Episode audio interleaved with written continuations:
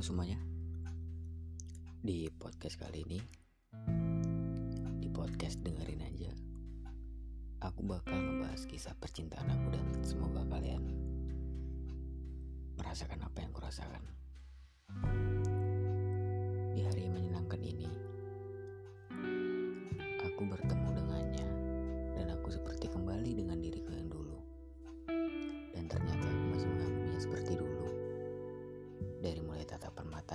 membuatku jatuh cinta dan juga keanggunannya saat ia berjalan. Entah kenapa di mataku tidak ada wanita lain yang bisa menandingi dia. Bagiku, dia sudah sangat amat sempurna. Aku tidak tahu, entah aku yang bodoh dalam menilai, atau memang dianya yang cantik dan indah dari segala sisi. Aku jatuh cinta pada pandangan pertama, kesan yang Membuatku jatuh cinta adalah tatapan matanya yang bagiku itu sangat amat berwarna. Yang membuat duniaku seolah-olah sangat berwarna. Aku mengira aku orang paling beruntung karena aku pernah menjadi bagian dari hidup dia. Kenangan yang aku lalui bersama dia.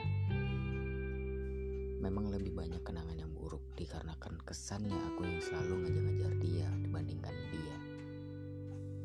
Tapi nggak tahu, kenapa aku tetap menjalani. Aku dan dia sempat beberapa kali putus. Mungkin dikarenakan dia yang memang sudah tidak nyaman dan berada di sisi aku. Namun aku tetap memaksa ia untuk terus bersamaku dan bagusnya dia tetap kembali menerima dan mencoba menjalani hubungan bersamaku. Namun sia-sia, ia tetap tidak nyaman hingga dia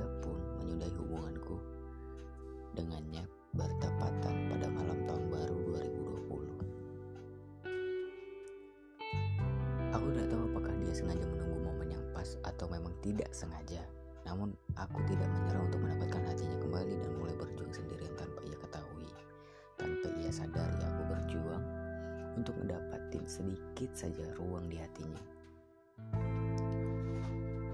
Aku yang selalu ngebales story dia kalau dia lagi update, tapi tanggapan dia selalu biasa aja dan tidak ada niatan untuk memulai topik. Dan selalu terulang.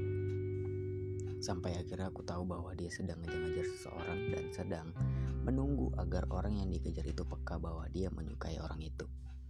Bahkan ia bercerita kepadaku bahwa dia sedang berjuang untuk mendapatkan so hati seseorang yang di mana aku juga sedang berjuang untuk mendapatkan hatinya dia. Lucu ya. Jujur ini lucu banget sih. aku menanggapinya dengan sedikit kecewa karena aku tahu bahwa perhatian dan hatinya sudah direbut oleh orang lain dan itu sangat membuatku hancur. Karena ekspektasi aku buat ngedapetin hati dia sudah tidak ada karena hatinya sudah direbut oleh orang lain.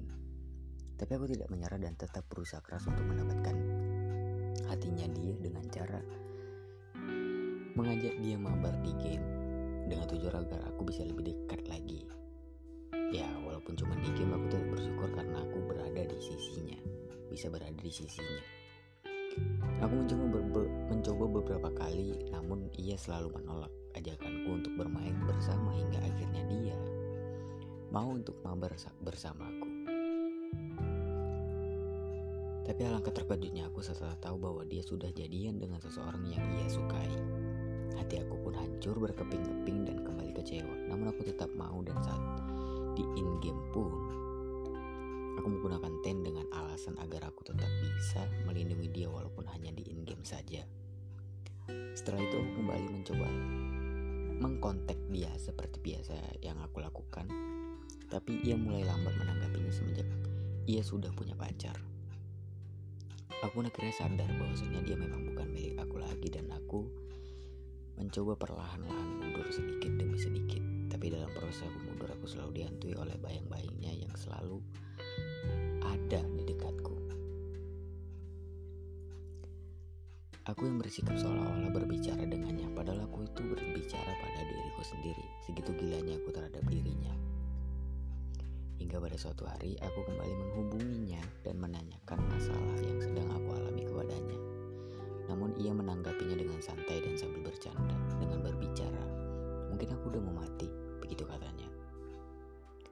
situ aku udah mulai capek dan aku ngerasa perjuangan yang selama ini aku lakuin seperti tidak dihargai akhirnya.